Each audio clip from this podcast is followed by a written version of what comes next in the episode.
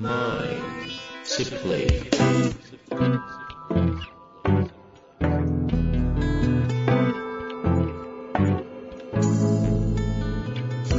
にちは、遠藤和樹です。秋山条件時の経営者のマインドサプリ。秋山先生よろしくお願いします。は。い。よろしくお願いします。さあ、ということで、今週も行きたいと思いますが、5月配信されるぐらいのタイミングで、大きな講演、登壇されますよね。そうですね。ゴールデンウィークを明けて少し翌週かな。はい。結構な人数、数百人範囲で入ると、そうですね。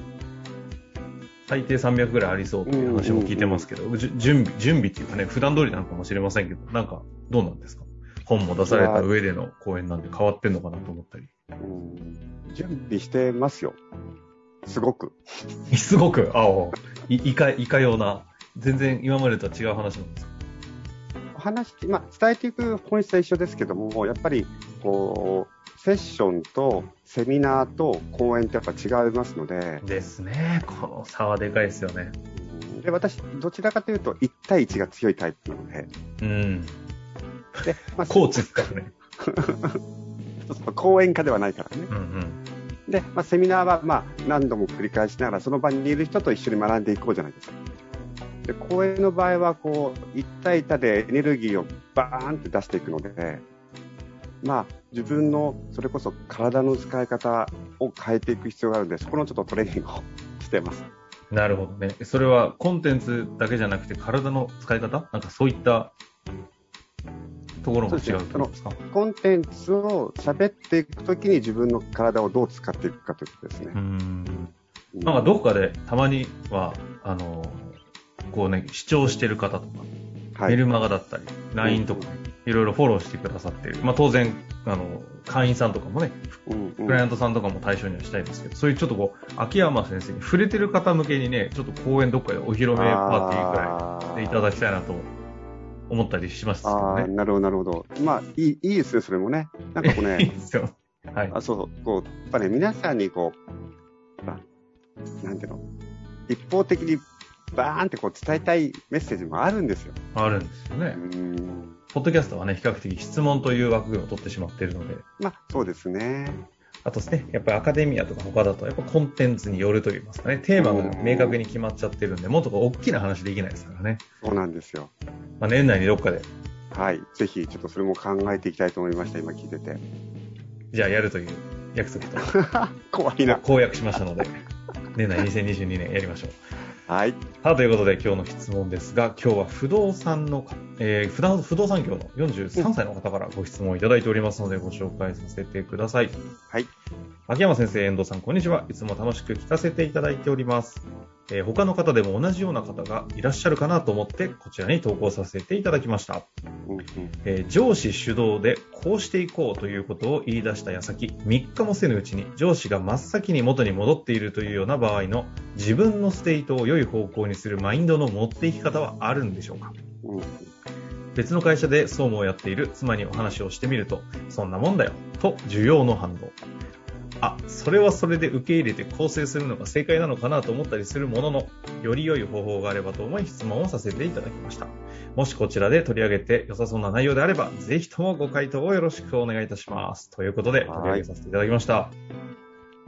どうですか？まあ、でも、朝礼誤解のね、え経営者たちというのは逆に経営者のマインドサプリという意味で言うと、あのうんやべっと思ってる経営者がまず多いんじゃないですかと。いやー、そうですね。そうですね。本当こう、今ね、経営者の方も答えがないわけですよ。正解が。それからなんかこれでいこうってやったのに、あやっぱ違うなと思って変えてしまうとか変えざるを得ない時ありますからね。ありますよね。私も昔結構ありましたね。その度に怒ってましたから。うん。あ怒れて、き切れてたってことですか？そうそう、部下としてね。何なんだよみたいな。あ、自分がね、社員側の時のそうそうそうってことですね。でうんまずなぜ怒るかっていうと、その、こういうふうにやろうねと言われたことに対して一生懸命やるんですよ、こっちは。一生懸命やったのに変えられちゃうから、何なんだって思っちゃうんですね。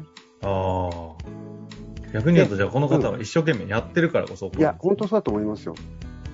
れ最初からまた言っ社長とか思いながらやってない人、別にまた言ってんだで終わりますもんね。そうそうそう。どうせまた変わるんでしょ適当に流しとこうって言ったら怒らないですもん。確かに。でね、あのーまず、この方が本当にいいことを言ってくれて、このような場合、自分のステートを良い方向にするためのマインドの持ってい方はあるのでしょうかと。ここですよね。最終的には、あのー自分のステートをいい方向に持っていくということをゴールにしていきたいじゃないですか。うんうんうん。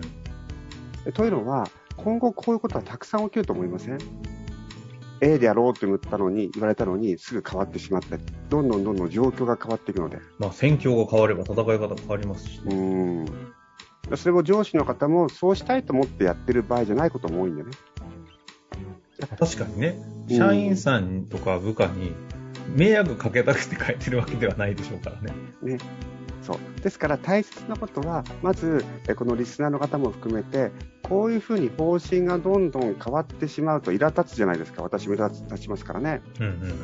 その中で、こういう状況に対応したり適応できたりする自分になっていく必要があるわけです。で、そのステップを簡単に、まあ今日はちょっとここでお伝えしたらいい、できたらいいなと思ってます。おおステップがあるんですね。うん。で、まず一番最初にどうしてもやっていただきたいことは、怒りの処理ですね。怒り、自分の？そうですね。おうおうですから、この方は、まあ、頑張ろうとしてるんですよ、本当に。だから、このような状況でも、えー自分のステートを良い方向に持っていきたいと言ってくれてる。うんうんだったら、なおさら先に怒りの処理しましょうと。はい、じゃあ、怒りの処理については、このポッドキャストでも何度かお伝えしてきましたが、まずは妥当性承認ですね。まるまるなることは、ううんちゃらだともっともだよね的なやつ。なんかちょっと違うな。もっとも的です。つまり、自分はどんなことを大切にしたから、この上司の対応にイラついてるのかなということを考える。うんうんうん。例えばこの方はどうだろう。えっ、と、組織の方針に従って成果を出そうとしている僕だから、方向を変えられちゃうと怒るのはもっともだよな。なるほど。とか、なんでしょうね、他に、えっ、と、あげか想定できる例としては、うん。えっ、と、一つ一つの仕事に一生懸命やるということを大切にしている僕だから、やり方を変えられてしまうと、怒るのはもっともだとかね。うんうんあとは、えっ、と、僕は、えー指示が来たら、とにかく、えー早くスタートする、先に動き出すということを大切にしたいから、もう3日経ったら結構走っちゃってるんだよ。うん。うん。それを今更変えろ。つまり、先に進むこと、スタートダッシュを信条としている僕だから、ムカつくのはもっともだよねということをやっていただきたいんですね。はいはいはい。つまり、その怒ってるのは、僕はこういうことを重視してるから大切なんだという、その怒りの矛先を自分の大切にしている価値観とリンクさせてほしいんです。うんうん。まあ、ここまでは、まあ、今までも何度もご紹介してきた、一つ、妥当性承認という技ですね。これをまずやらなきゃいけないと。で、え次に、えこの、え怒りの内側にあるのは不安ですよね。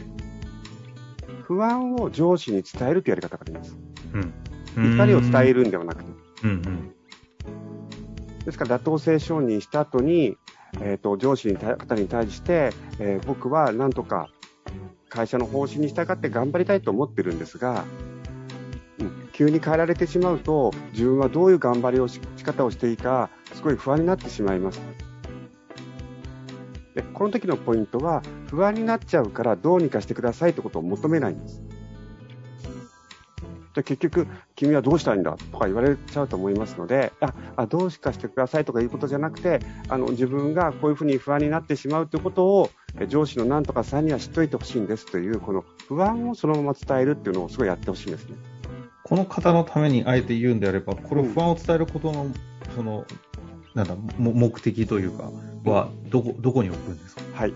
結局のところ、私たちが怒ってしまうのは、えっと、上司の方に対して自分がそういう気持ちになってるってことを分かってくれてなくて、右へ行け、左へ行けって言われることがすごい嫌なんです。ああ。なるほど、なるほだから、ど。ねこ、れはあるかも。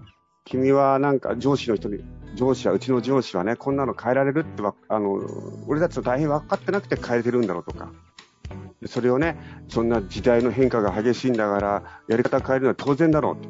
いや、当然かもしれませんが、あなたは私たちが方向を変えられることで不安になってしまうということもちゃんと感じ取った上でそれを言ってくれてるんでしょうかと。なるほどね。その気持ちも含めたものを受け取ってくれてるかどうかによって、はい。その全く確かに意味合いは違いますもんね。うんうん。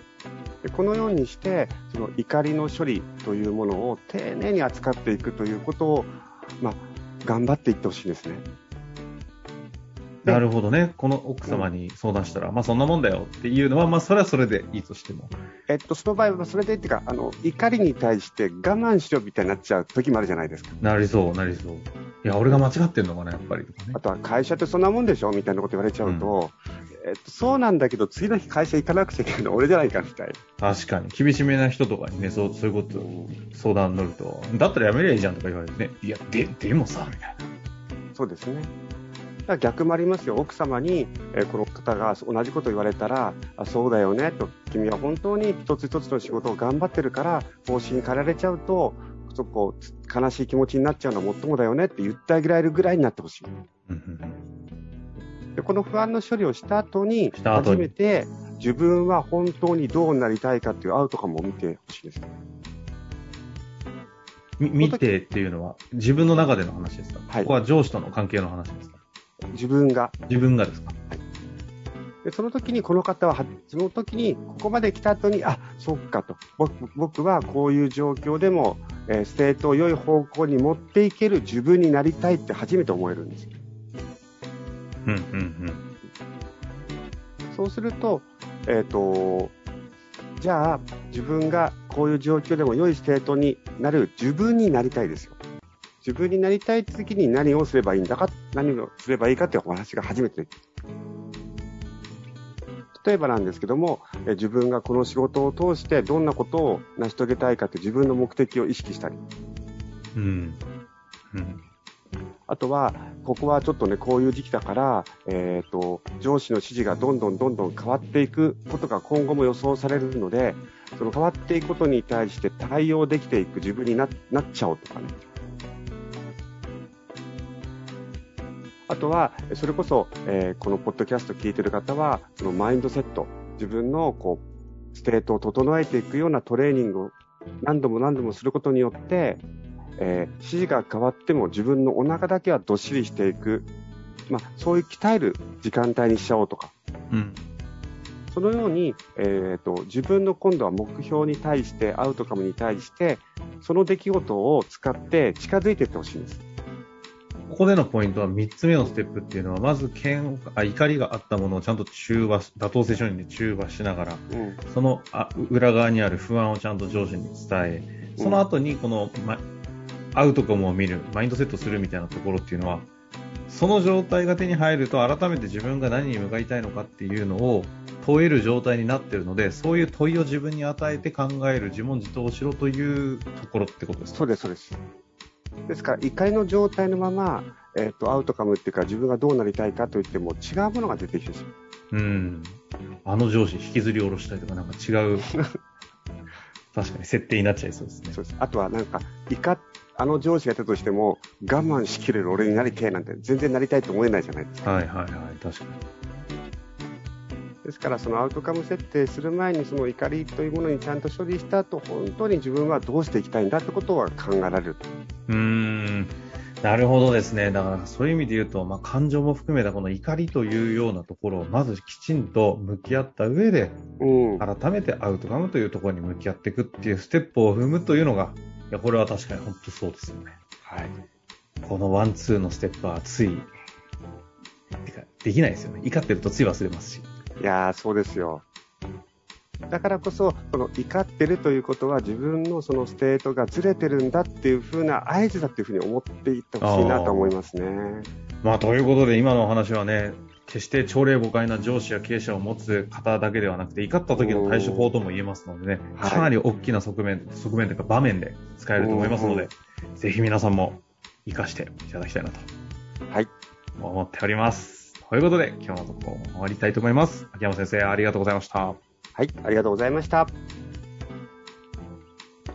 本日の番組はいかがでしたか？番組では秋山城賢治への質問を受け付けております。ウェブ検索で秋山城と入力し、検索結果に出てくるオフィシャルウェブサイトにアクセス。その中のポッドキャストのバナーから質問フォームにご入力ください。